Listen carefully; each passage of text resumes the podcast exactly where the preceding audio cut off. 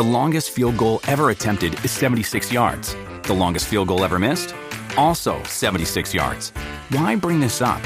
Because knowing your limits matters, both when you're kicking a field goal and when you gamble. Betting more than you're comfortable with is like trying a 70 yard field goal. It probably won't go well. So set a limit when you gamble and stick to it. Want more helpful tips like this? Go to keepitfunohio.com for games, quizzes, and lots of ways to keep your gambling from getting out of hand.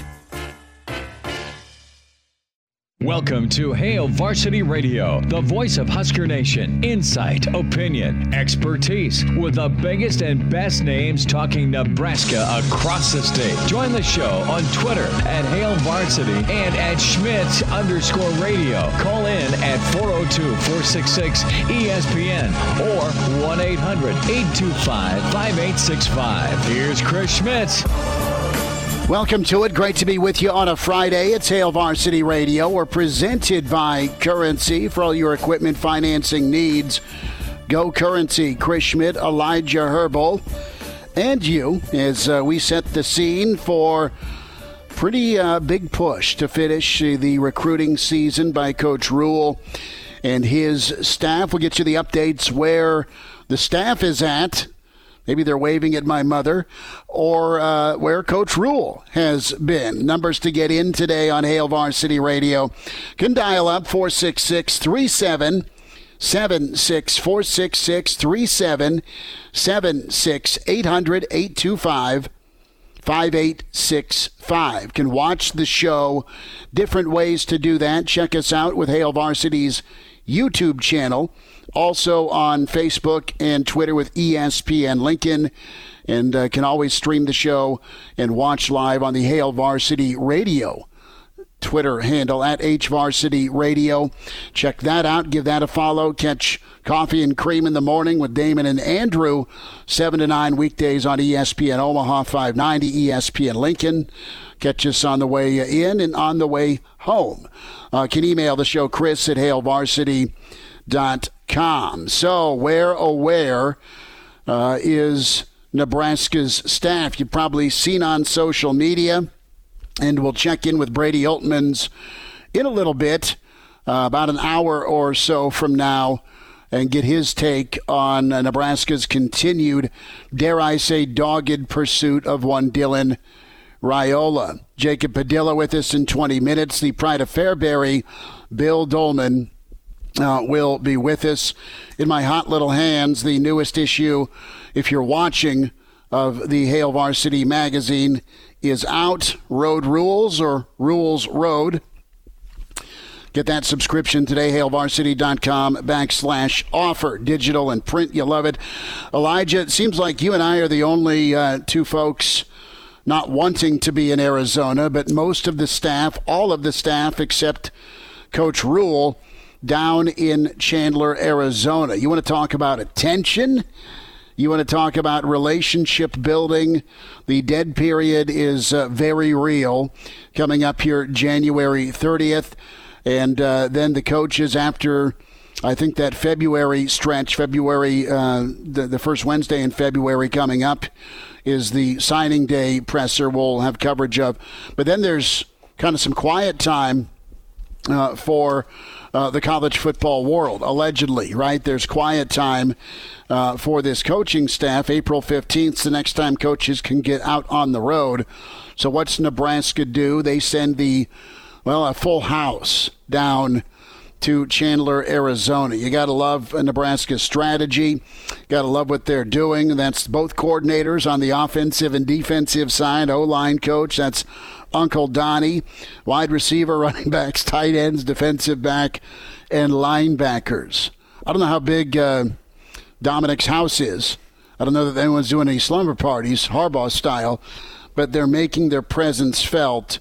And Nebraska is making that statement not only to, to be genuine with their relationship build, but Rhule already burned his in home.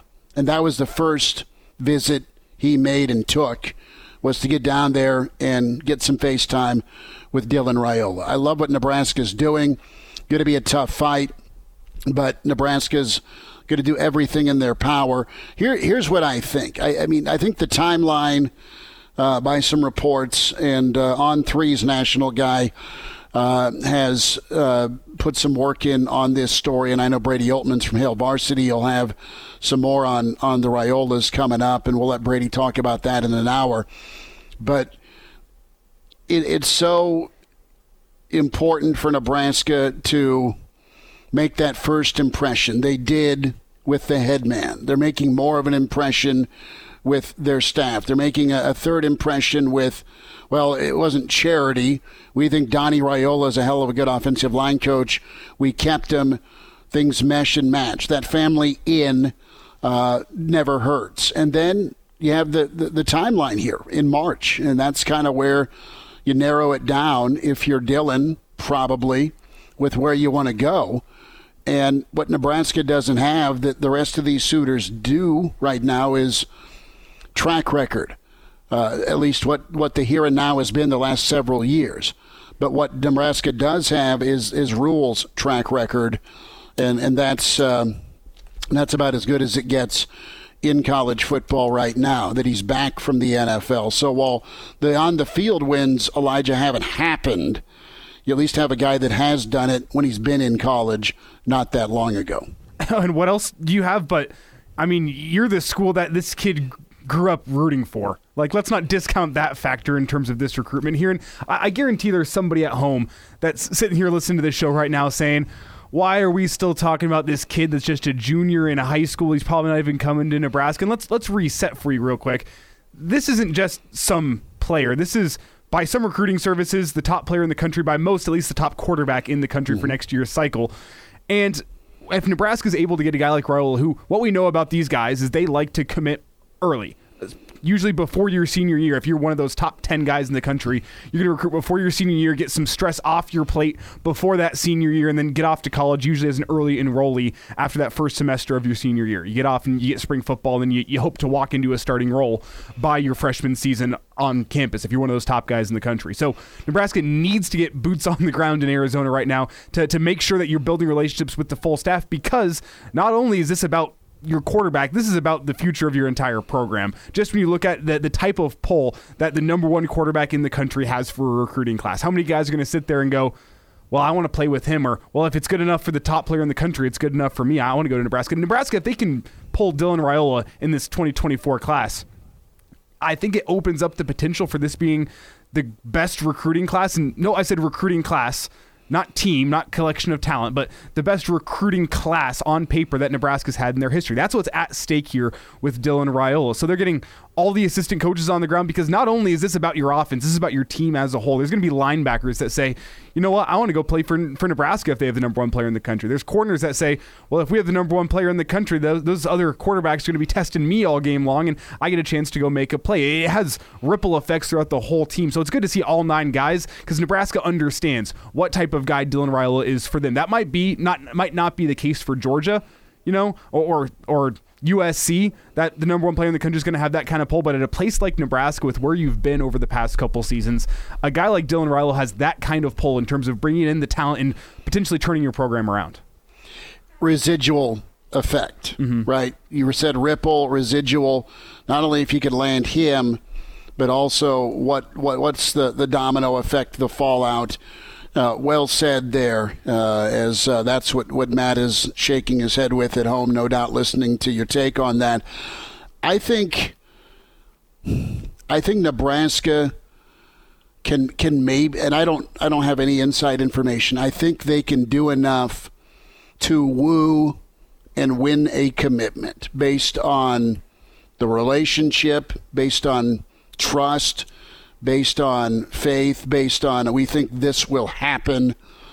And I think they can make an imprint because of that family connection, not only with Donnie, but also the Nebraska connection with Dom. I think Dom's dying for, for his son to, to come to Nebraska. Mm-hmm. I think Dom's dying for Nebraska to get back to being, as he called him, uh, a sleeping giant. But, but wake, the, wake, wake the giant up. And, and I think I think Nebraska can, can get an early yes and then show some progress next year to like confirm and solidify that, all right, leap of faith, so to speak. You know what you have in SC? You know what you have in Oregon. Mm-hmm. You know what you have in Georgia. Okay, who am I leaving out?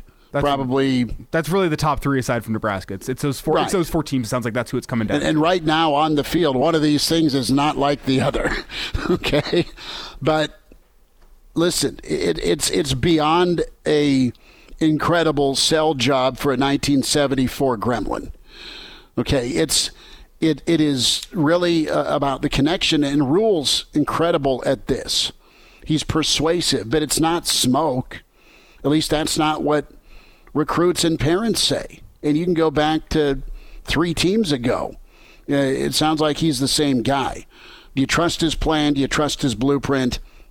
And, you know, in, in Raiola's interview uh, with On Three, I mean, making his kid a better dude and then winning ball games, those are kind of A and B, or, or 1A and, and 1B uh, when it comes to the priority of, of getting a program chosen. Are you going to win ball games at USC? Yeah.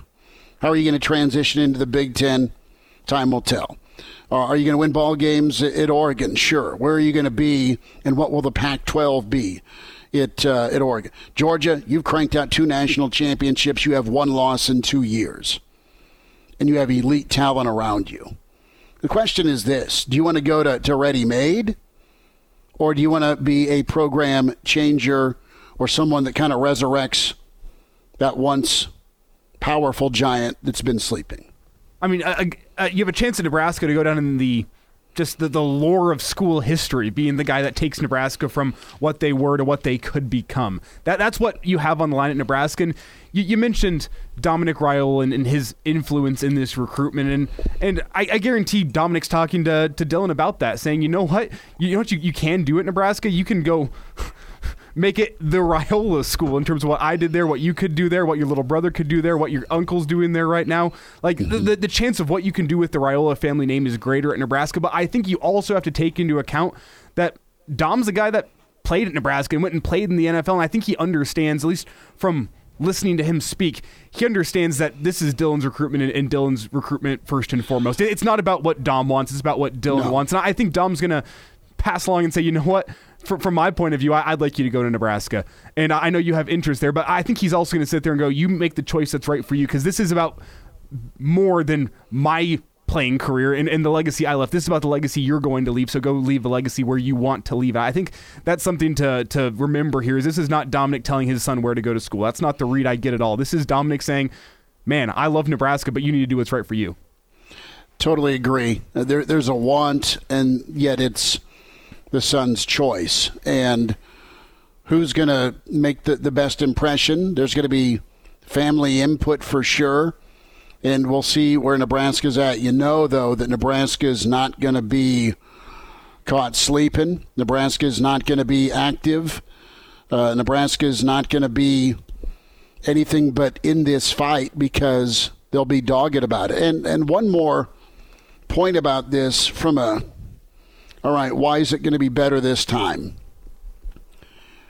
There's a high, high level of respect from from Papa Bear, from from from Dom, and the guy running the show now. Beyond Rhule, there's the Trev Alberts factor, and that is uh, very important because, listen, Trev's made some tough decisions.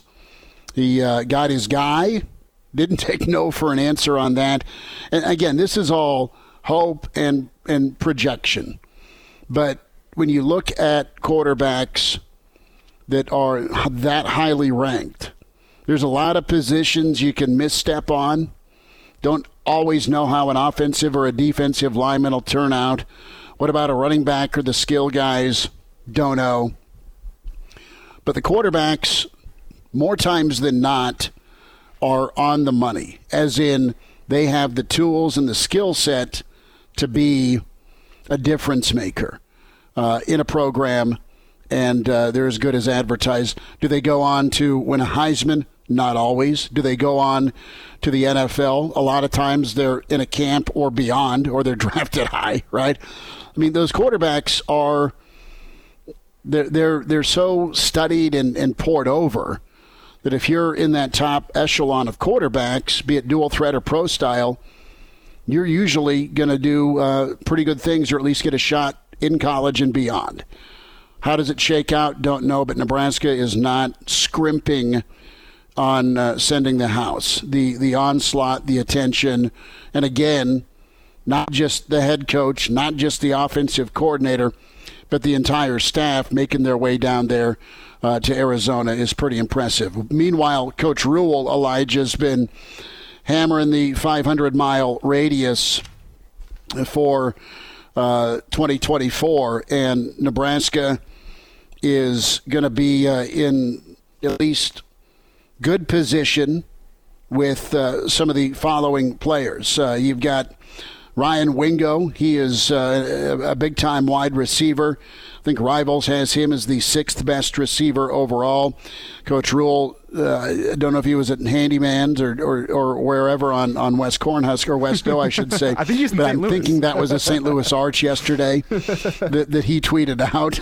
So Nebraska, again, with that 500 mile radius theme, uh, seeing Ryan Wingo checking in on Andrew Sprague, uh, offensive tackle out of Rockhurst, Devin Sanchez out of Houston.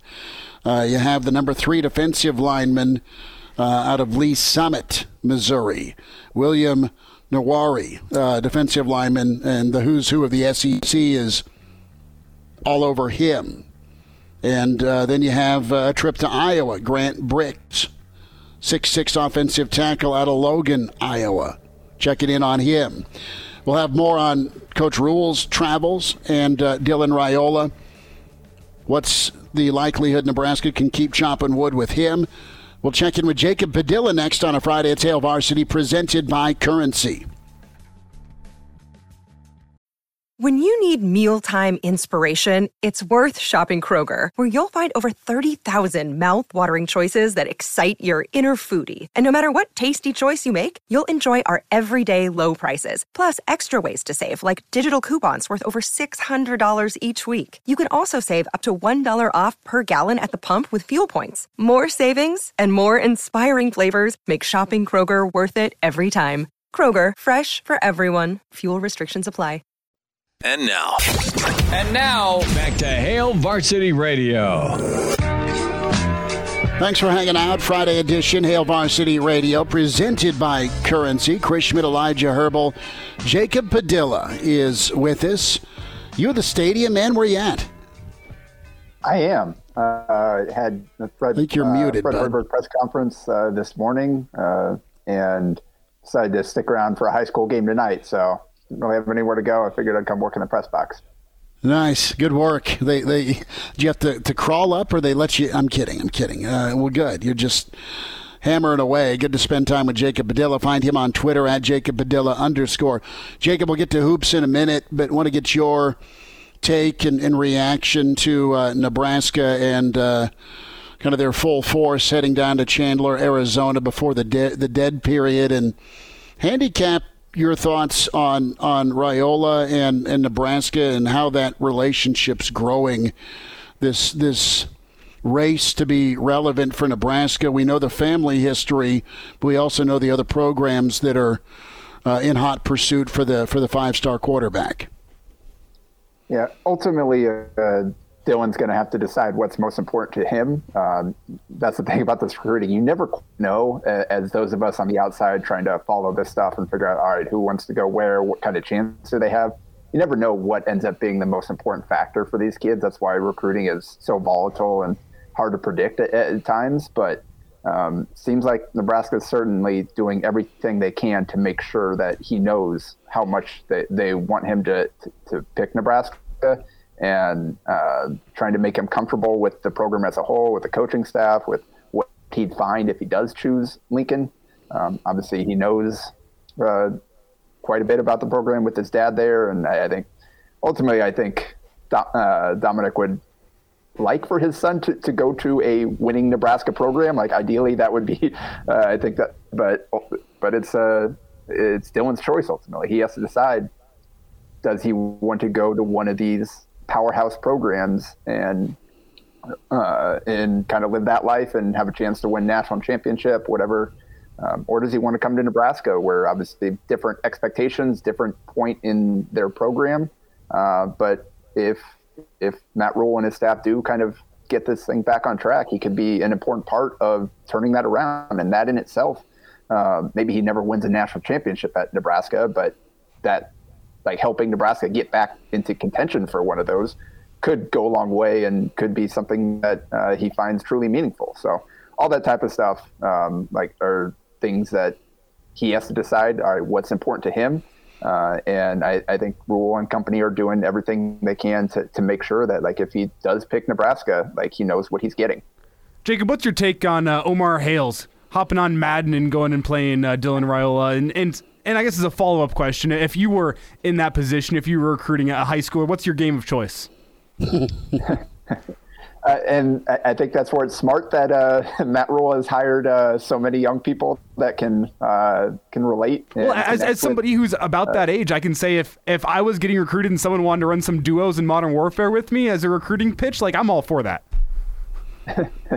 yeah, I mean, that, again, it's just another way to build a relationship. It's just another tool. Um, so, same as texting, same as calling, same as these visits um, just another way to stay in touch, to, to kind of connect on uh, a level with a recruit where um, they that they enjoy and uh, find value in. So uh, it's, it's, smart to have people that are connected uh, like that, that are interested in those types of things, and um, we'll see. Hopefully, I, I don't think he necessarily has to uh, let uh, Dylan Wind. Uh, that's probably going a bit too far there, but uh, uh it, it is kind of cool seeing just the relationship continuing to build. And um, they, they're certainly not shy about advertising the, the lengths that they're going mm. to, for, both for him and for uh, a lot of the other recruits that, that they're chasing. Jacob, uh, more football in the Metro, just up the road from you. You, got Christian Jones, uh, 2025 prospect from West Side, getting the SC offer today. Carter Nelson, tremendous talent. Sparty is more involved in the Metro. And then comment also, uh, third name today, Anthony Rezac, just a great ball player from West Side.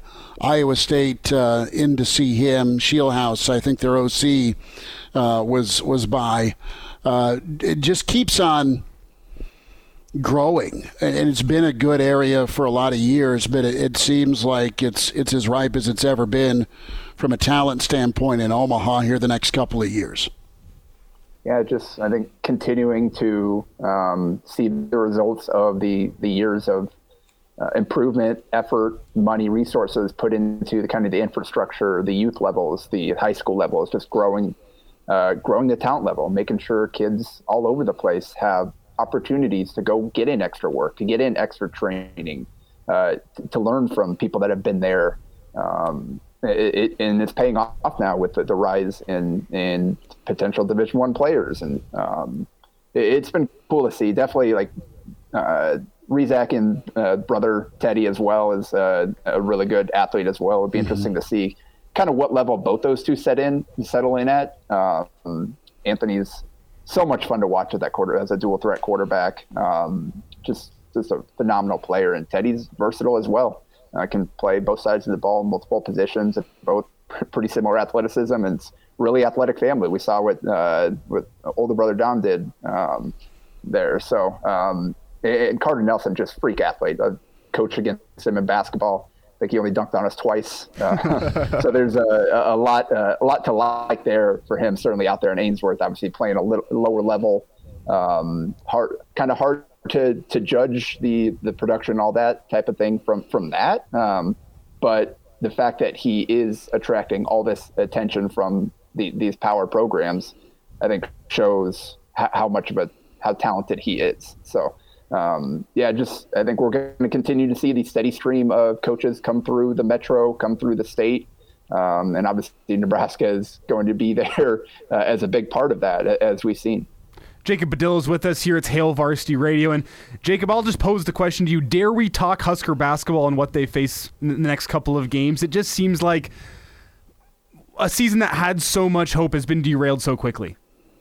Yeah, it's it's really unfortunate. Um, just a team already that couldn't had very little margin for error. Now lo- losing two of your four best players, um, it, it, just really puts a, damper on everything that uh, the progress that they've made. And um, now you're kind of in danger zone here, where um, I think it, it, was good to see the progress made. Kind of like the direction that the program was heading.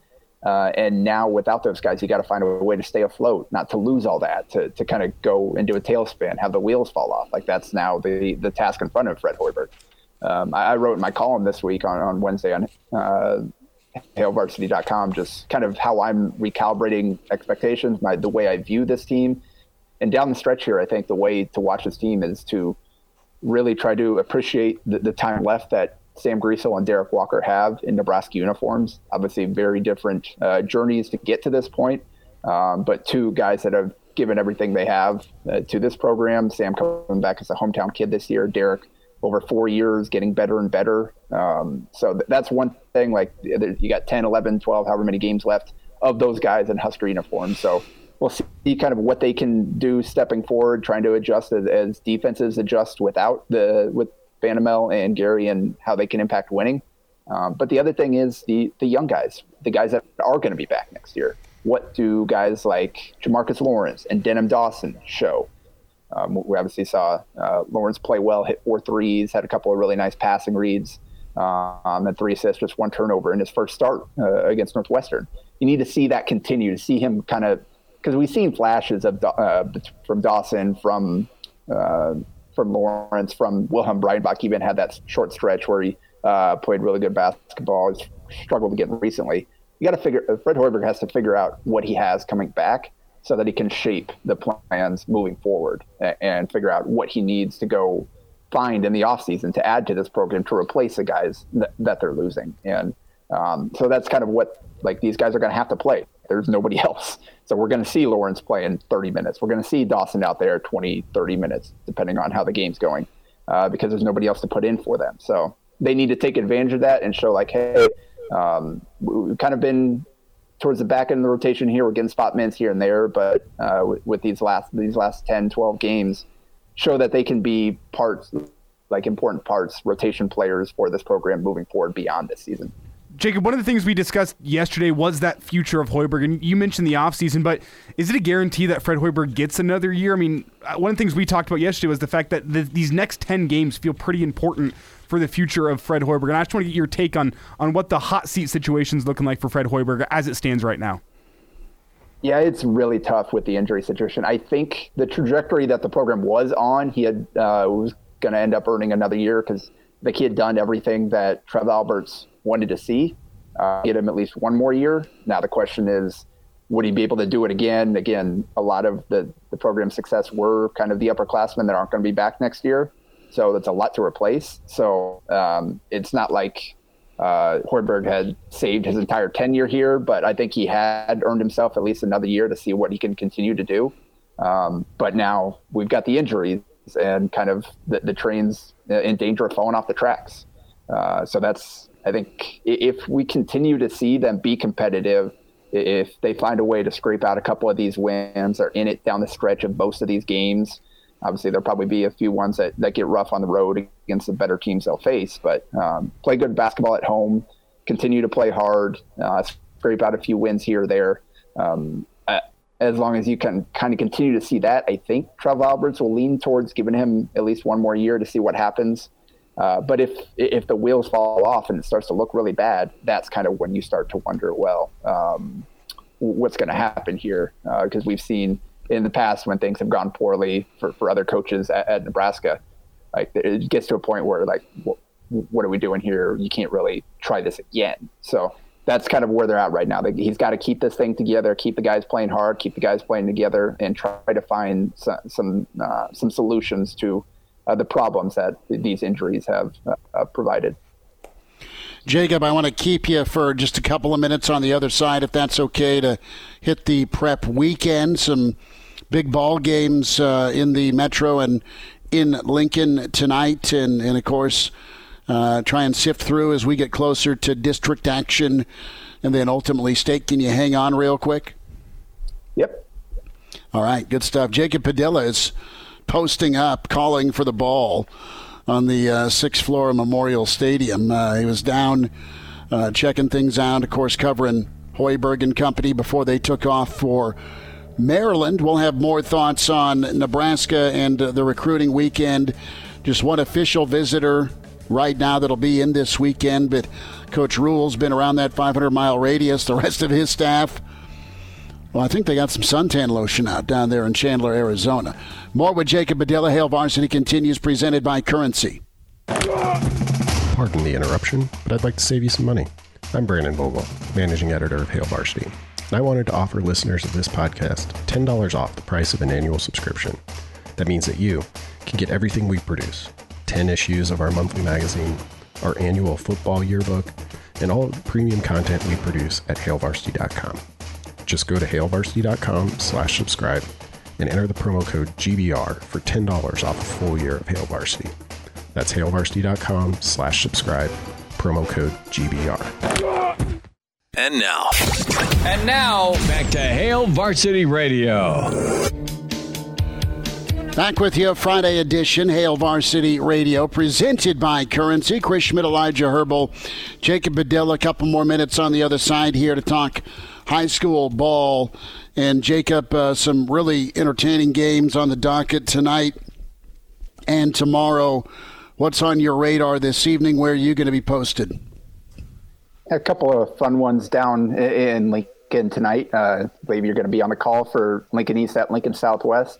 Uh, Spartans look bounce back from a, a tough showing against uh, Lincoln Southeast on Tuesday. A Southeast team that may be starting to kind of figure some things out after a slow start to the season.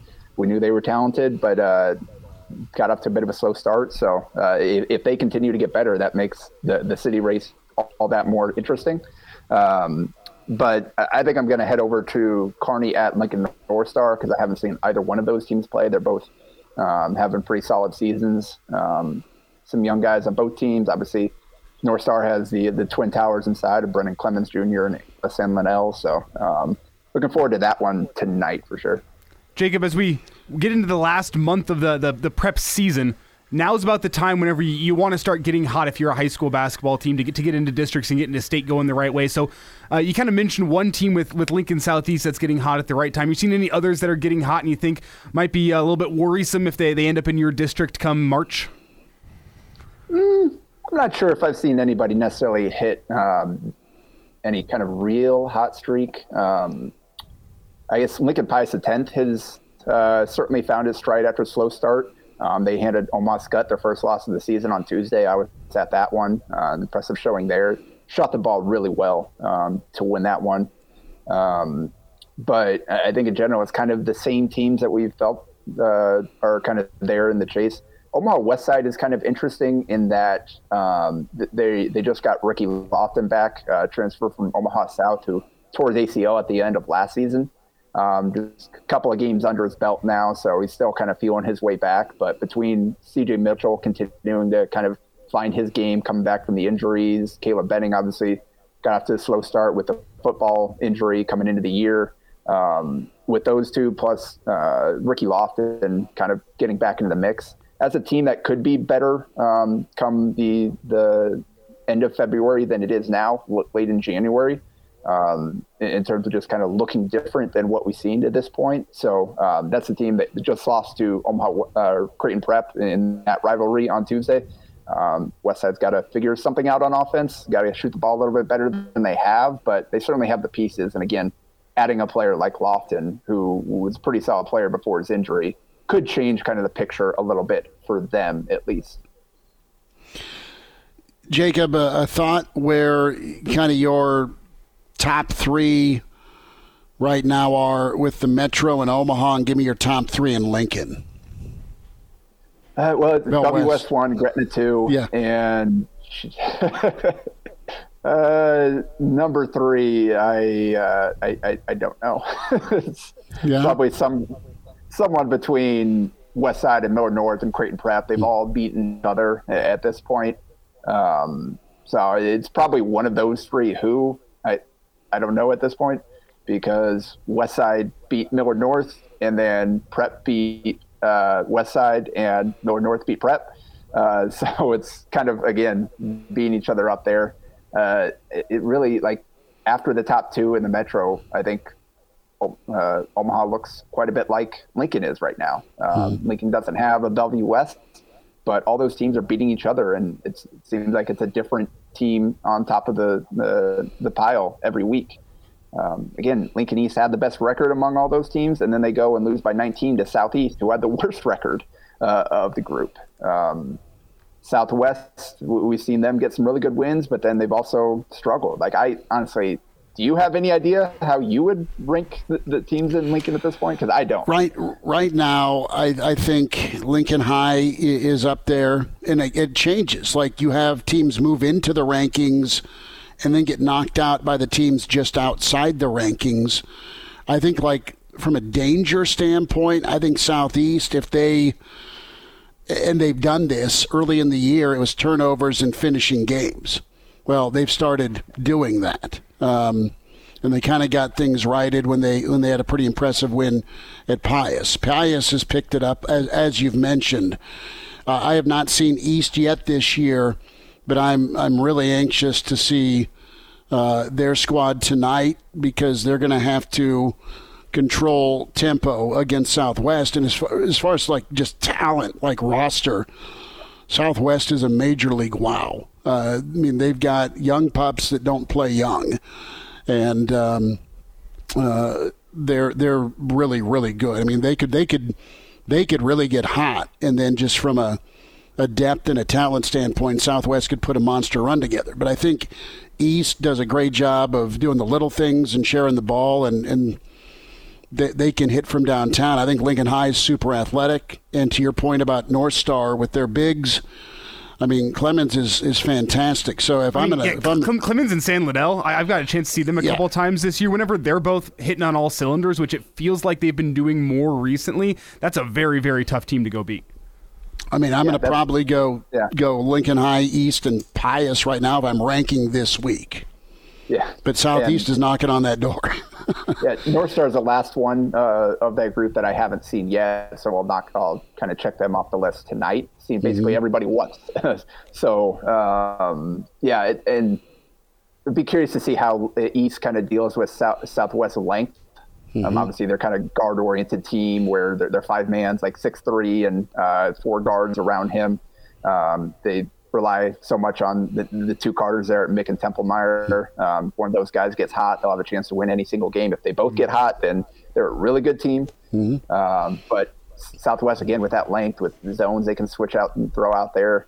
Um, might be tougher to get kind of those shots off both around the rim and from the perimeter. So that's kind of an intriguing matchup. That's the one that I originally I was thinking I wanted to go to that one, but I was like, well, I haven't seen either one of these teams. I've seen both of them play once mm-hmm. already, so I wanted to chuck, uh, mark a few more off off the list. But um, yeah, it's gonna again going to continue to be fun. Again, I think it's. Uh, wonder how many of these teams we're going to. We'll, see how kind of districts play out, and mm-hmm. um, be curious to see how many of these can can crack that that eight down uh, at PBA. No, exactly, and I mean it's it's just it's awesome. I mean it's elbow to elbow Fridays and Saturdays in, in high school gyms, and it's just a great atmosphere night in and night out. Jacob, enjoy your night. Thanks for giving us a few minutes to hit some some prep hoops, some recruiting, and of course Husker basketball. Uh, enjoy your weekend, bud. Yep, always fun talking with you guys. Thanks, man. Appreciate it. There he is, Jacob Padilla, with us from HailVarsity.com and magazine at Jacob Padilla. My rankings are subject to change. Well, I feel like if you ask anybody who covers high school basketball in the city of Lincoln, they'll all have a different top three. Because I think mine right now is probably Southwest, North Star, and Lincoln High. But then Southeast over the next week or so could I think realistically come and overtake any of those three teams mm-hmm. based on how they perform. And uh, don't sleep on Lincoln Northeast either. They've had a, a couple good. No, I mean North, Northeast was right there against Bell West. Mm-hmm. I mean they were right there, and then Bell West uh, did what they did in the fourth quarter. But I mean, it was a three point, four point ball game, and at times Northeast had the lead. Man, it's blur- it's blurring together for me. Um, was that back started January? I think it was started January or that sounds right. Right towards the new year. So we'll wind down this first hour. Bill Dolman waiting in the wings a little bit after five. Brady Oltmans more on Nebraska and their full court press on Dylan Raiola. Hail Varsity continues presented by Currency. With Kizik hands free shoes, motion sounds something like this. Kizik helps you experience the magic of motion. With over 200 patents and easy on, easy off technology, you'll never have to touch your shoes again. There are hundreds of styles and colors, plus a squish like nothing you've ever felt. For a limited time, get a free pair of socks with your first order at kizik.com/socks. Chime in 402 466 ESPN or email the show. Chris at HailVarsity.com. Just try me. Try me. Back to Hail Varsity Radio. One final time this hour, your way to get involved with Hail Varsity is either via StreamYard on Twitter, email, or Facebook. Can also check out Hail Varsity YouTube channel. Uh, we're streaming the show that way with video. Can always hear across the Hail Varsity network, different stations that carry us Omaha's ESPN, Lincoln's ESPN, Kearney Hastings, Grand Island, and Columbus. So we appreciate you wherever you're hearing us tuning in to Hail Varsity and uh, podcast uh, different segments or the whole show for you. Spotify, iTunes, Google Play, and uh, we'll get to uh, more steak and beer wagers coming up towards the end of this second hour. Hey, we're- uh, Brady. Brady Oltmans coming up and, and Bill Dolman on the way. I should note that we're even thus far in the NFL playoffs. I took wild card weekend. You've taken divisional weekend. So this one's for uh, the, the best of three. And then I guess we may have to tie with the Super Bowl depending on who wins this week. But uh, yeah, I'm looking forward to getting some steak and a beer bets locked in because both these games this weekend, not to, to dive too deeply here, feel like they could be toss ups. I feel like I would not be surprised no matter what the Super Bowl matchup ends up being. That's why I'm so excited for Sunday. It'll be good. I don't know that the public wants to see uh, San Francisco, Kansas City again. I think San Francisco. Well, I- don't You can you can you can take them or leave them with with their uh, their fascinating uh, Mister Irrelevant pick. I mean, there's always Chiefs love in this town and, and across the state because of the vicinity, the locale, and, and Mahomes is fantastic. There's a huge push for Cincy, which would be fun. And uh, I don't know that there's a ton of love for Philly, except that they have Suh and Stoll, and um, and of course uh, Cam Jurgens. So it'd be cool to have that Husker flavor uh, down in, dare I say, Chandler, Arizona. More Husker flavor. This of the Super Bowl variety. I haven't talked to mom and grandma about moving out for a week and making about fifty grand renting out the house. I know Barney was talking about it yesterday. He had a neighbor that was going to get 22 grand. I don't know if that's day of or, or for the week, but uh, yeah, it's going to be a party. And you've got the uh, Waste manage- Management Open, and then you have the Super Bowl going on down there. Well, uh, I've told you, I believe, I'm not sure if I mentioned it on the air, but I was looking at maybe going down to Arizona for the Waste Management Open this year. Uh, and then I started looking at Airbnb prices, and I was like, eh, I don't think I want to do that. But I have a buddy living down there. And he said, Well, I have an air mattress. You can sleep on the air mattress in my living room. And I said, Eh, I'd rather not. And I looked it up, and um, instead of going to be going to Vegas this spring for like half the price of what it would have uh, cost me to go to Arizona. I'd And then- fire up the air mattress, man. but but the thing is, is then you have to buy tickets to the Waste Management Open too, and then you have to deal with all the craziness that's going to be down there in Super Bowl That's why weekend. you go. I mean, be part of the craziness. but look, with the Waste Management Open and with the Super Bowl, like the population of Phoenix, I don't want to say it's going to double, but it might get closer to that. And then you're talking craziness, especially with it being wintertime in Arizona anyway, and the, the population of Phoenix is already as high as it's going to be all year long. So it's it's Vegas for me instead of uh, instead of Arizona, and I get to use that leftover money to go uh, hit the the casinos.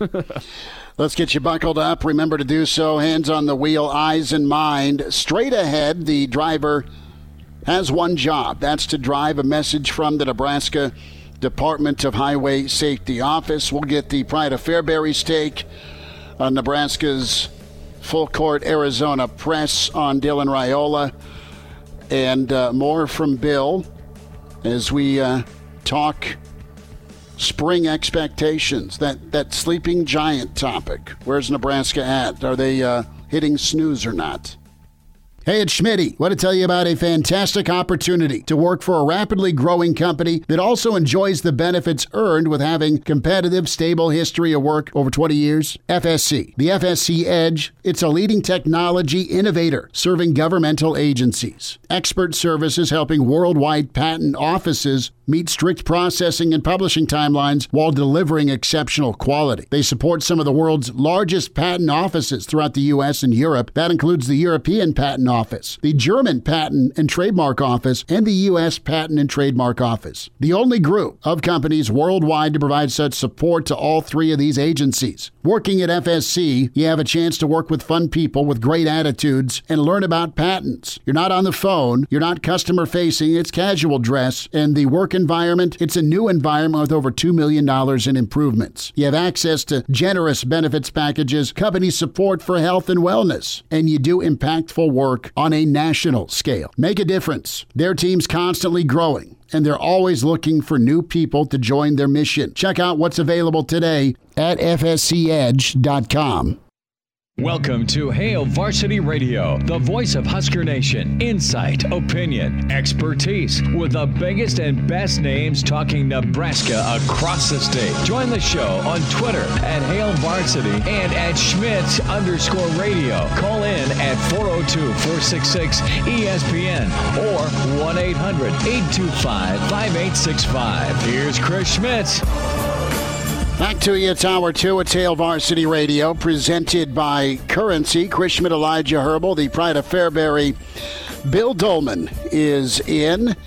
As uh, can find him on Twitter at Bill Dolman, and uh, apparently there's uh, not quite the Matt uh, Rhule, Coach Rhule hieroglyphics, but F underscore F was allegedly put on a whiteboard, directed at, at one of our uh, our, our dudes here for Hail Varsity Radio this week. Uh, Professor Bill is in.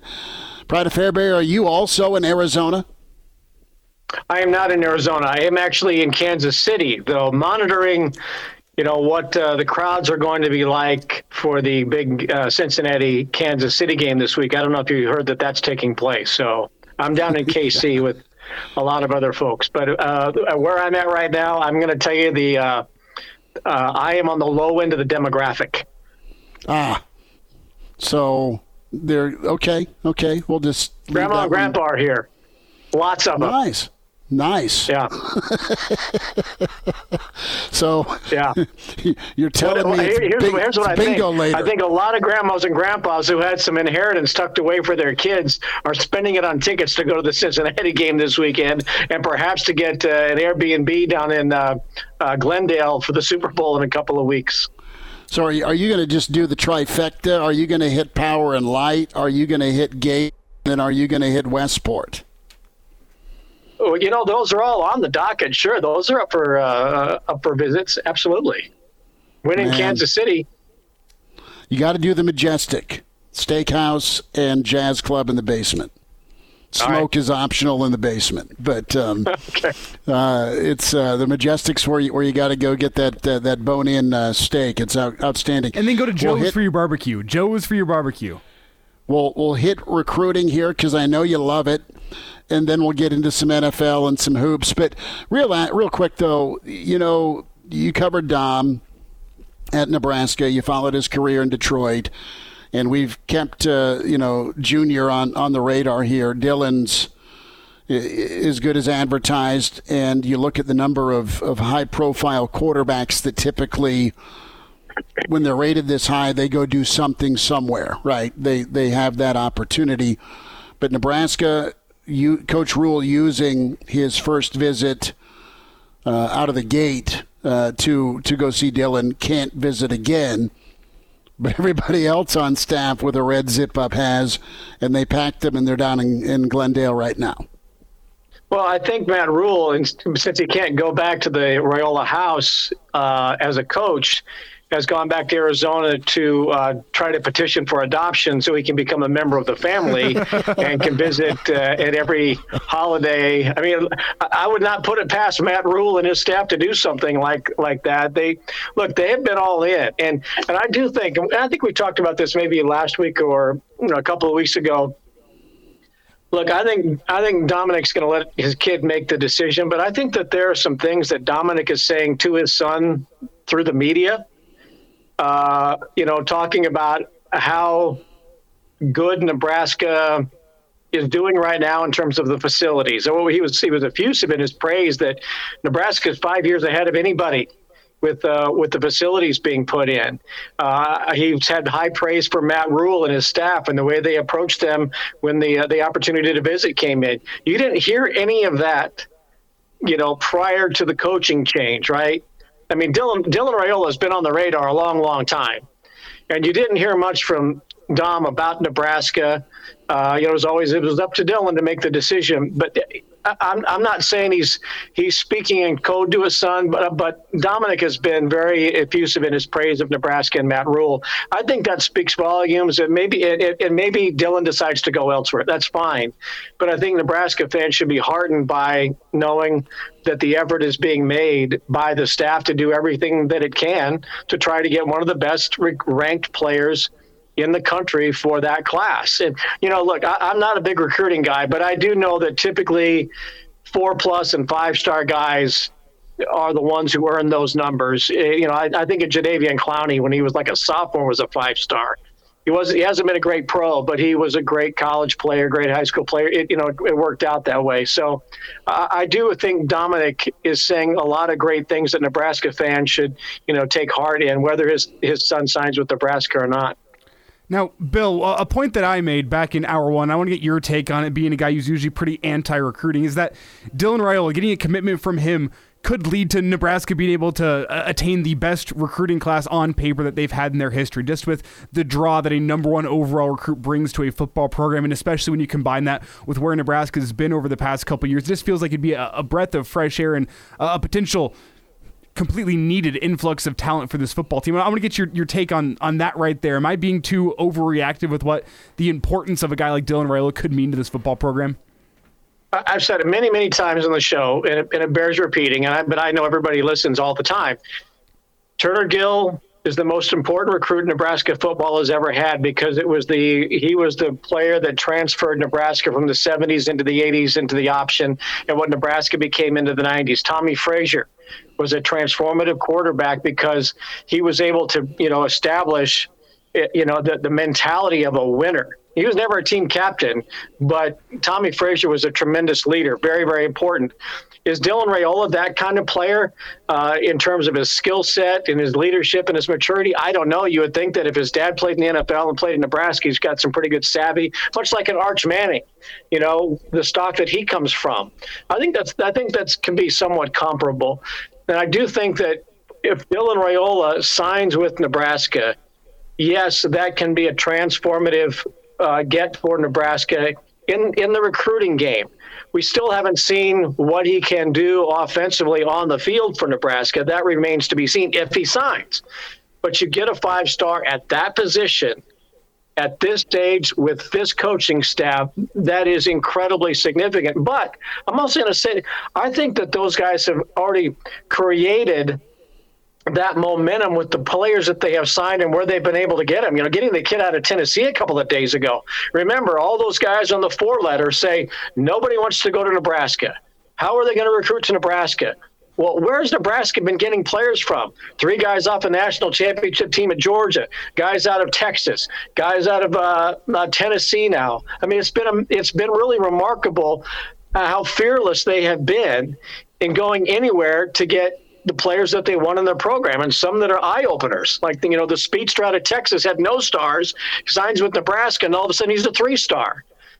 So uh, I, I, think that Nebraska has set the stage for Raiola to give his commitment and not feel the pressure that he's got to be the guy because there's already momentum with some pretty good players coming in.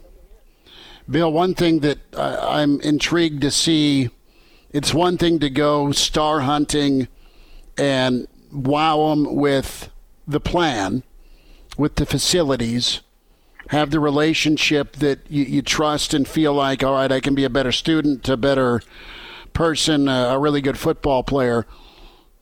Their specialty's always been development, right? Think about pairing all right, a, a higher starting point of talent with what they do well anyway, and that's development. That's got to be exciting. I mean, that's what Nebraska did for a ton of years. They got high level dudes, but they developed the heck out of them because they were really excellent coaches under T.O. and, and, and Frank and even Bo. I mean, those guys got good talent, and then they they they really hit a lot of ceilings with guys, be it three stars or you saw in, in Suh's case that borderline five star. Once he got under Bo, Suh became Suh, right? So think about pairing the the talent with the the incoming starting point. That's got to be exciting. And I'm not saying these five stars, four stars, high level guys. They're going after tackles, they're going after defensive linemen, they're going after wideouts. Uh, Rhule's been combing Missouri and the surrounding states the last couple of days. But if you get that combination, that could be pretty big time for Nebraska. You know, not only did Nebraska get, you know, players who were threes and fours and made them fours and fives and, you know, some of the great players in college football history, they also got blocks of granite. Guys who are just hard nosed, tougher than hell, and they carved them into great players, you know? Guys who may not have been on the radar with anybody else but Nebraska and the, that coaching staff saw something in much like what Rhule says he is doing. I know what I want. I know what I uh, what the kind of player I want to fit what I want to do. Okay, well, Nebraska has done that for a long, long time. But you also have to keep in mind when you're talking about development. It's, it's not just what the player wants to hear and how good are you going to make me and am I going to get a shot at the league and, and Rhule talks about that second contract and getting that $5 million deal. Look, moms and dads and grandmas and grandpas want to hear how are you going to develop my son into becoming a productive young man in college and a productive man once he's done with college, regardless of what his success is on the field. So, you know, Matt Rhule's pitch, just like it has been throughout Nebraska history with Tom Osborne, you know, they it's the total person program. It's the Dennis LeBlancs and the Keith Zimmers and all of those things that Nebraska put in place ahead of anybody else okay, the life skills and all that. When you're talking about development, Nebraska's always been part of that as a total person. So you can sell the kid on where I can get you and how good of a player I can make you. But mommy, daddy, grandma, grandpa, they want to make sure that that kid comes to Nebraska or wherever he goes and they uh, develop into a great citizen. And I think that Matt Rhule's got a pretty good track record of that based on the loyalty of the guys who are on staff with him. Bill, when you talk about that that total person development – does it surprise you that Nebraska only has one academic All American over the past decade? This is something we hit a couple days ago, but I want to get your take on it. One academic American over the, the past 10 seasons. Well, what, what does that mean to you? Well, it, it, maybe it means that uh, the rest of the country has decided that they need to be a little more, uh, uh, uh, put a little more emphasis on it, the way Nebraska did for, for so many years, you know, and, and to catch up. What Nebraska's got like a hundred more than the second closest team, and that I think Stanford's second or something like that. Well, I should yeah, know. I should you know, know. You have, but you know, in order to be an academic All-American, you not only got to hit, hit the books pretty well, you know, and and survive professors like me in the classroom, um, but you you know you know, you got to be you got to be pretty good on the field too. And they don't just give that out because you get an A in in sports writing 250, right? You still got to play pretty well on the field to earn it. I should note whenever I, I make the point of one academic All American in the past decade, I'm referring specifically to the football team. There's been other academic Americans from other right. sports. You're, so you're talking, talking pigskin. Bill, uh, thoughts on Nebraska basketball, real quick. Uh, I know we kind of outlined a week ago what Nebraska could do for the NIT. That's off the table right now. You would feel with the injuries, but uh, let's let's talk Trev here. And have have you seen enough grit and fight and and change for uh, a, a year five for Fred? Because I think we all want to see him back. It just could get real, real tough here with this stretch, home and away, with with how thin they are A couple weeks ago, I said Nebraska, Nebraska had to go seven and five to get into the postseason. Six and six wasn't going to get it done. They had to have a, a, above 500 record in conference play. Now, now you're hoping that they can go four and five down the stretch, and that means holding serve on home court and finishing the season with, you know, wins in the teens. You know, that's better than last year. But look, let me take you back to December real quick, and I know we got to wrap up here. Remember after Nebraska beat Creighton, what did Trev Alberts do? he invited a couple of basketball players to come up to his office and he gave them black shirts for their great defensive effort. Who were the two guys that came to the office to get black shirts? Guys that are hurt. Bandoumel and Gary. Trev knows that what Fred Hoiberg was building for this season centered a lot around those two guys. Yes, Derek Walker and Sam Griesel, but those two guys were great additions for Fred. And to have them both gone at this stage of the season for the for the rest of the year, look, Trev, I think I think Trev's going to go look. Fred, I know what you're up against, especially when you lost those guys. Tough year. I don't know. If they, I am not sure if they both can come back next year, but Gary can. I, I think I, I think Trev had to like what he was seeing, and the adjustments Fred made, the fight that this team had. I think people like watching him play, but when you've only got nine scholarship guys and nine games left to go in the regular season, I, I think everybody kind of understands, you know, how the final chapter might get written, and believe that maybe next year will be better. All right, your picks for the NFL weekend, partner. Are you going Chiefs or are you going Cincy? What do you think about Philly and San Fran? Well, I, I think Kansas City is is um, should be very thankful that they're at home. I think it's going to be have to be their ground game. I don't think Mahomes is going to be able to be as versatile in terms of moving the moving around in the pocket and creating those spectacular plays. All you got to do is lock down Kelce and you got a chance to beat Kansas City. And I don't think Cincinnati is afraid of them at all. I think Philadelphia has been the best team all year. Their defense is great, and if I'm Brock Purdy, I don't want to to see and Suh on the other side of the field. I know it's a great story. So was Case Keenum a few years ago, but at some point, I think it's going to come to an end. I think it's going to be uh, Philadelphia and Cincinnati in the Super Bowl. The Dave Rimington Bowl is what we will uh, title it. Yeah, and yeah. I'll, and by the way, I can't believe Elijah is still talking after I said he needed to stop with that whole white on white uniform thing a couple of days ago. I haven't said anything today. No, we, well, we, I know, but but still, at the time, you just kept talking after you said they should wear white. No, surrender white. I, I, I, still stand behind it. I still stand Ames behind my statement. 92. Watch the game. All right. Pride of Fairbury. Enjoy no. KC. All right. See you guys. Go Big Red. There he is. Bill Dolman with us. We'll check in. Where has Nebraska's offers gone? Brady Oltmans coming up next from Hail Varsity. Like what you hear? High quality radio and podcast is part of what we do at Hail Varsity. Hey, it's Chris Schmitz with Hail Varsity Radio, and I wanted to offer listeners of the Hail Varsity Radio Show podcast $10 off the price of an annual subscription. That means that you can get everything we do 10 issues of our monthly magazine, our annual football yearbook, and all the premium content we produce at hailvarsity.com. Just go to hailvarsity.com backslash subscribe and enter in the promo code GBR for $10 off a full year of Hail Varsity. That's hailvarsity.com backslash subscribe, promo code GBR. And now. And now, back to Hail Varsity Radio. Working through a Friday, it's Hail Varsity. We're presented by Currency. Big thanks to Bill Dolman. We say hi to Brady Oltmans with us, Hail Varsity staff writer, hailvarsity.com and magazine. More on the recruiting weekend, uh, specifically uh, the visits and then the dead period. Brady, you've been just all over it, man. You've been tracking where the coaches are at. Uh, obviously, palm trees and golf courses and Chandler, Arizona for the staff. That's focused a lot of our discussion today. And uh, give us kind of an update here, what you've been working on uh, and what you're kind of hearing and feeling uh, with the uh, the Dylan Raiola, the Raiola family situation, and, and Nebraska's pursuit?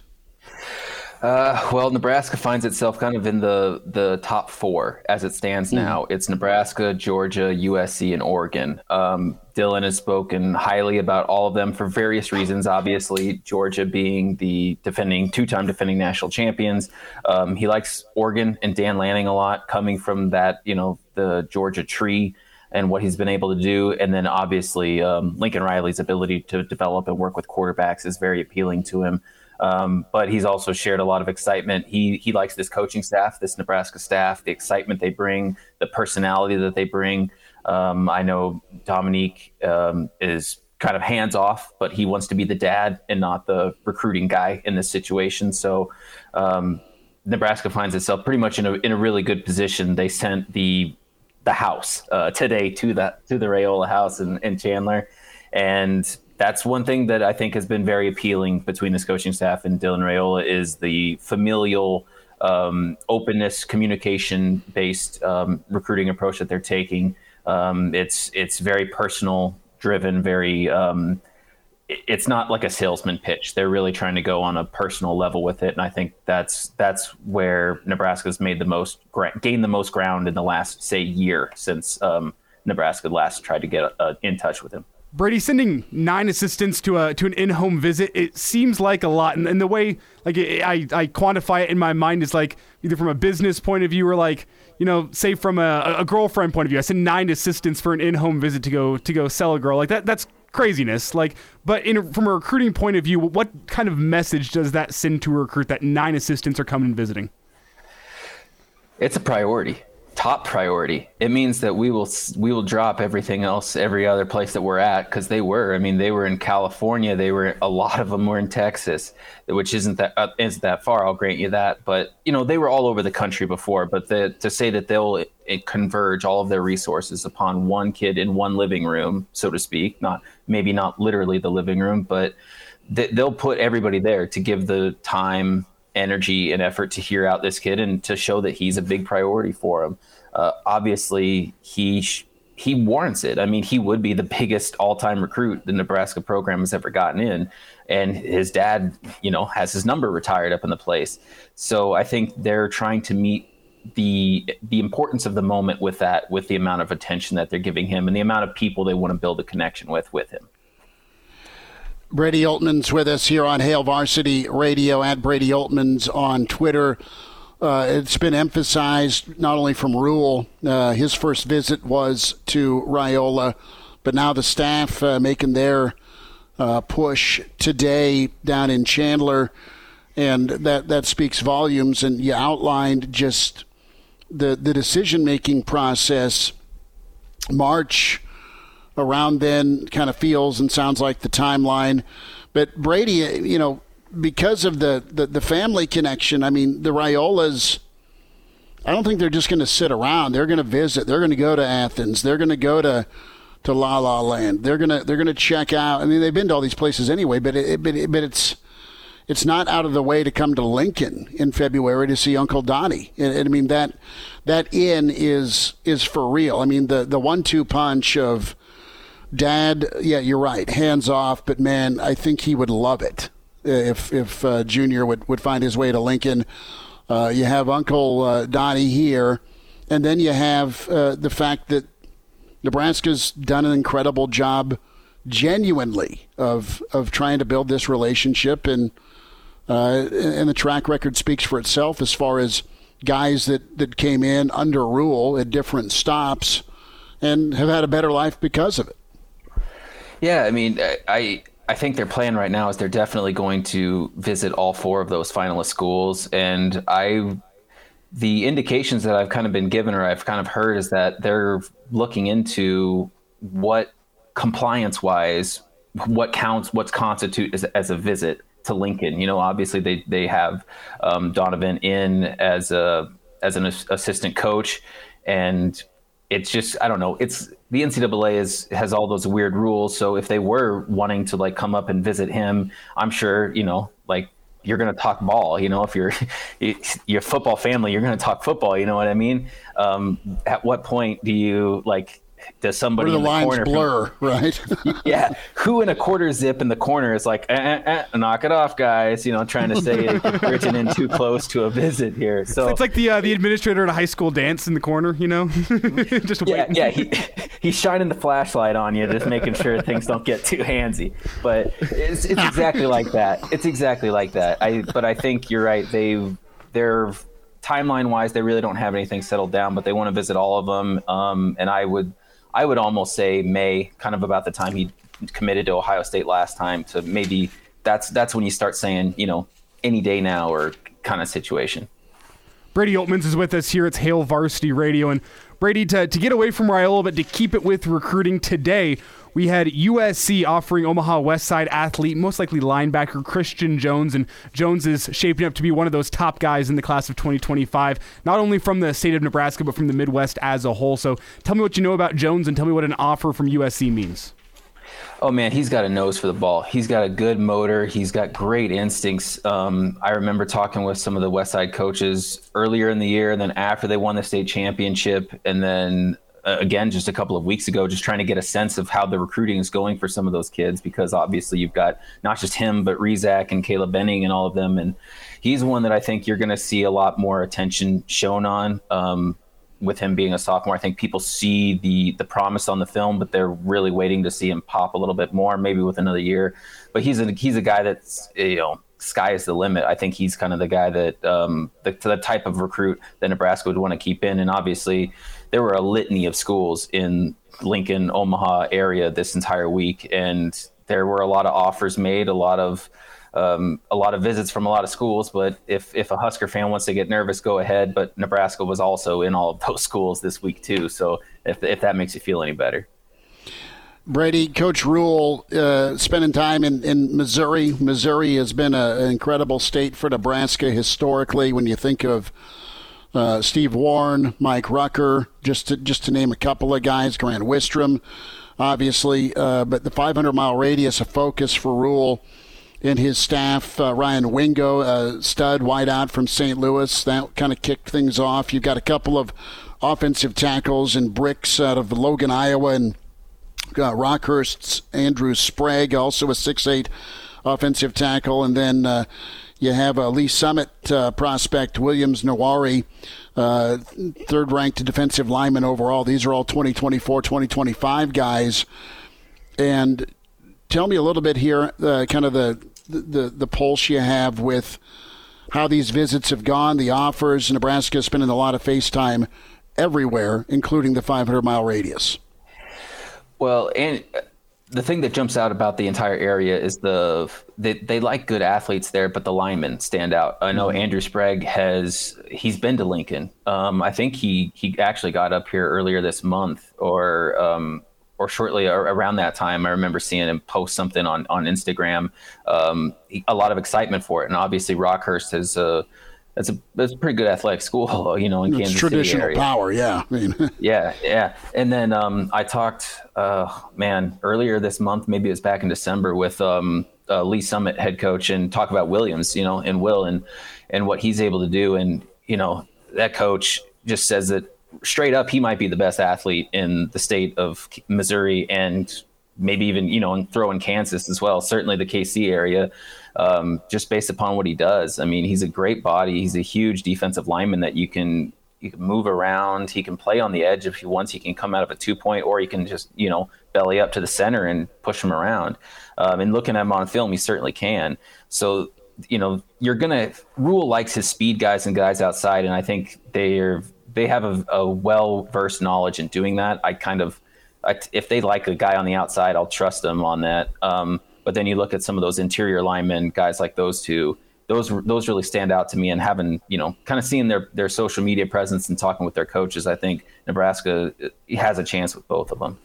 Well, with uh, with Williams, Nwaneri, I mean Georgia, Bama, Tennessee, SC, Oregon, but Nebraska still part of that conversation because of their attention. Correct? Yeah, yeah. They they like people in the building. You know, not to say that any of those other schools that you mentioned aren't in the building, but their Rhule and his coaching staff are really trying to get out there and say like, "Hey, we just got here. We haven't even coached a snap yet, but we're willing to be in your living room and talk to you multiple times."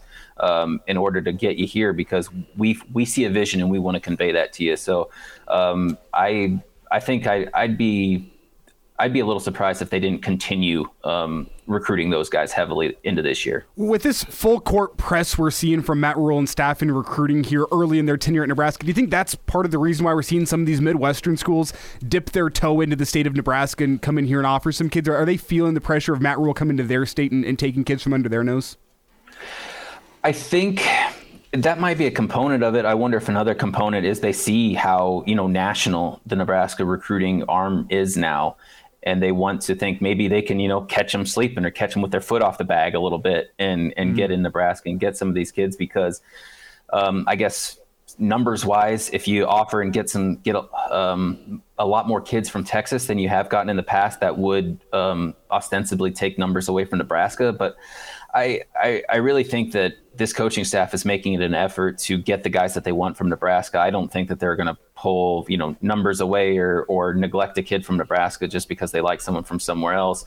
I think this is there are good players in Nebraska. Other schools want to get in and and get those kids, but they're also running up against a, a resurgence in the brand and how big it is. So I, I think they just they want to throw out scholarships and try to get there and at least get their foot in the door before it closes entirely. Brady, about 30 seconds. Just a quick thought on Husker baseball. I saw some video you posted here of uh, practice number one. Yeah, no, they, this first day that they invited people out there, so I thought I'd jump in and help out, take a little video. Um, head coach Bolt was talking. They had a couple players talk with us. They're just excited to get out there before the cold really got to them. But I mean, first games are coming up in February, man. It's uh, baseball season's rolling around, and I'm I can't be more excited for it. Brady Oltmans. Follow him at Brady Oltmans on Twitter. Read him, hailvarsity.com. Plenty more with recruiting. Brady, thanks for the time. Appreciate you guys.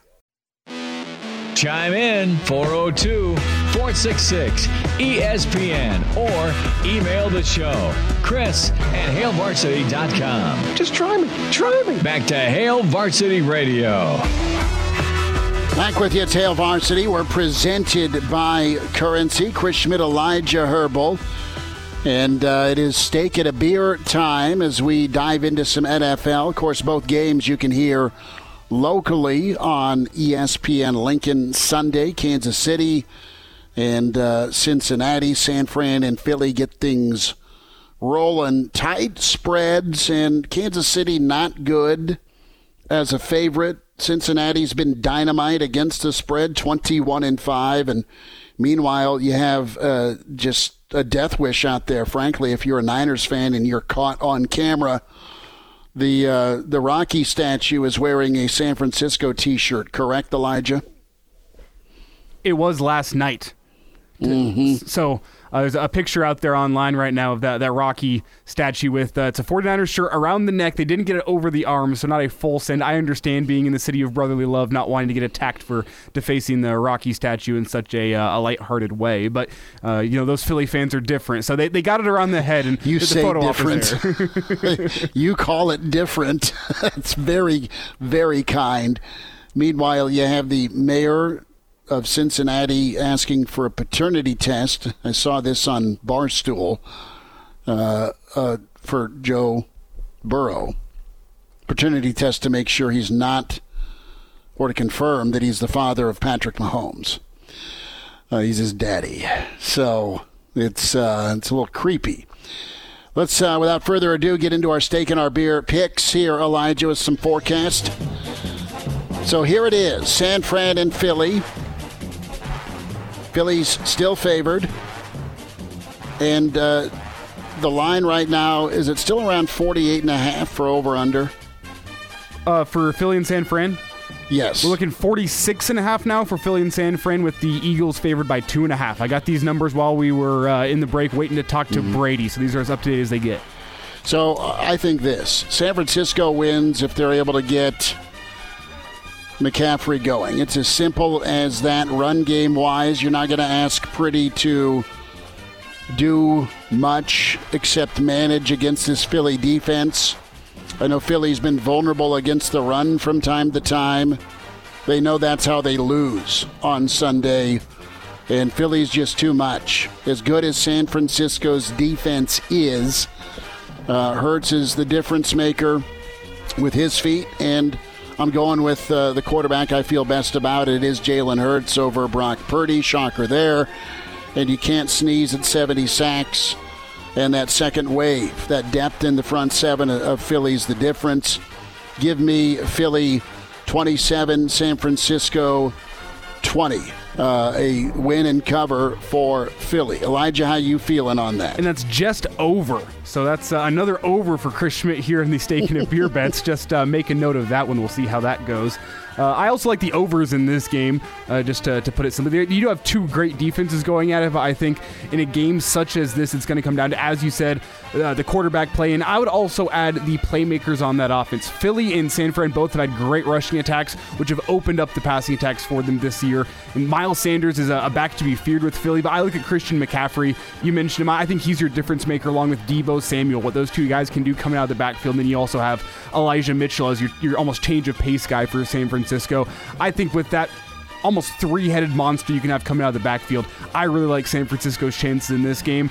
I know that Do Brock you really? I know that Brock Purdy has been lightning in a bottle, and uh, you're just waiting for that lightning to run out. But thus far, he's been carried by the talent around him. He hasn't been asked to do that much, and what he has been asked to do, he's been doing very, very well. So I have San Fran taking this one in a tight one. 24 to 21. San Fran gets a win over Philly in the NFC Championship Wow. game. Uh, good on you. And and I will say I like the over, but just to uh, to get us a little difference, I went under in this one. So You just went different and picked San Francisco on the road against Philly. That's gutsy. Uh, what's going to happen, dude? Is is you're going to have a defense get a get a takeaway. Mm. Either San Fran's defense is going to strip sack Hurts or vice versa. That that's going to be your your difference. All right, we are. Uh, And I, I love I love that defense from the 49ers. I know we give Suh and that Eagles defense a little bit of love. I love the 49ers defense and how they play with DeMeco Ryans as the defensive coordinator, potential Broncos future head coach. So we'll see about You that. You can only wish, right? Off to Kansas City we go. Uh, Bill Dolman knows it's a big game, so he's there in person.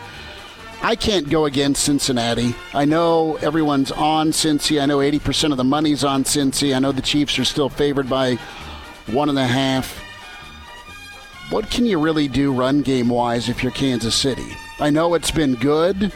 I know it's not just an afterthought. I know Andy Reid's incredible but I just don't like Kansas City's rush defense. I just don't. I like what Cincinnati is dedicated to doing, and that's being solid, if not spectacular, at least recently in the run game. I also know two of the, the three offensive linemen are out for Cincinnati, so I don't like that. So if Cincinnati can keep it to second and five, I like the difference makers. I like what Cincinnati can do against the Kansas City defense. And I think they can make someone else other than Kelce beat them. And Mahomes will play fine, but he ain't going to be himself. He'll do enough to, to keep him in it. Cincinnati on the road, 24 to 20, as they go 4 0 against Kansas City.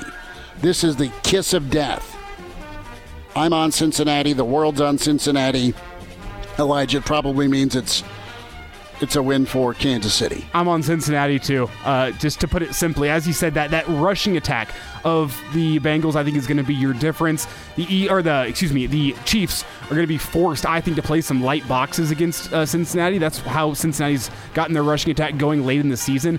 Is that I mean, Cincinnati since week four, I believe I could be wrong on my number, but it's up there. I believe they have the uh, highest percentage of rushing attack against light boxes. That's either five or, six guys in the box. They lead the league and how often they get light boxes. I think it's going to happen again against Kansas City. You're too worried about Tee Higgins and Ja'Marr Chase taking the top off. I think uh, Cincinnati dominates with their rushing attack despite being behind a depleted offensive line, and I think they also pull off a victory. You went unders. I'll go over. It's going to be 35 to 31. I, I do believe Kansas City finds some offense. I think Patrick Mahomes. Uh, maybe he doesn't look like himself, but he still looks like, uh, you know, the danger that Patrick Mahomes can be. Uh, so uh, I think we're to get the flashes of that, and uh, I think Cincinnati pulls it off 35 to 31 on the, I guess I was going to say the the heels of. Uh, of Samaje Perine and Joe Mixon, but it's, it's on their feet. I think that rushing attack is the difference for Cincinnati. And despite the fact that we have some points, I think that's what gets it done for them. I think they are able to uh, really control the game in the second half with that rushing attack. This is going to be fun. Going to be a fun weekend of football. Uh, we're almost to the tail end of another NFL season with the Super Bowl looming. But man, uh, you could get an incredible finish as we head off to Super Bowl 57. And uh, excited to see if it is going to be Philly And if it is going to be Cincinnati, that'll be intriguing. I think you mean if it's going to be San Francisco and Cincinnati. I think that's much more intriguing from from my point of view here. I don't, I don't need round three of that game. All right, I got the one of the greatest there was, uh, 30 plus years ago, with the Boomer Esiason led Bengals against Joe Montana and John Taylor at the buzzer. I believe that in destiny. I, I, believe that the destiny is Joe Burrow wins the Super Bowl in San Francisco. They ride that Brock Purdy train until their hearts are broken in the Super Bowl like they should be as a 49er. We'll wind down a Friday next. Miss us? Come here, brother. Give me a hug. Bring it in for the real thing. We're on call for you. Catch the podcast at hailvarsity.com, the ESPN Lincoln app, or download them on iTunes. Saddle up, partner. Back to Hail Varsity Radio. Cast, Spotify, iTunes, Google Play, the whole show or different segments of it. Big thanks to Brady Oltmans with us this hour. Bill Dolman live in Kansas City. And Jacob Padilla talking some recruiting as well. A little bit of Husker basketball and then the prep weekend. Elijah Herbal, Chris Schmitz. Find us on Twitter at Schmitz underscore radio at Herbal Essence for Elijah Herbal. Uh, tonight, locally, over on sister station KFOR, I'll have Southwest and Lincoln East with uh, Hall of Fame coach Jeff Smith. That's uh, on my radar uh, basketball locally here on ESPN Lincoln as well. Around 7:20 or so, I think North Star and Kearney in action. So uh, should be uh, good times had by all. Tomorrow morning, weekend edition of Hail Varsity. We'll be back at you at 7 a.m. Uh, plenty of uh, recruiting thoughts for Nebraska. Husker baseball in action. Big Red basketball off to crab cakes and basketball country, as they say. Uh, we'll rewind with uh, Jimmy Burrow, father of Joe Burrow. Had a great sit down with him this week. And then Brandon Vogel and the Iron Horse uh, will be with us also in hour two. Elijah, so have you thought about the Super Bowl menu yet? Have you started thinking about maybe Sundays? AFC, NFC championship game. Have you gone there? Have you thought about expanding?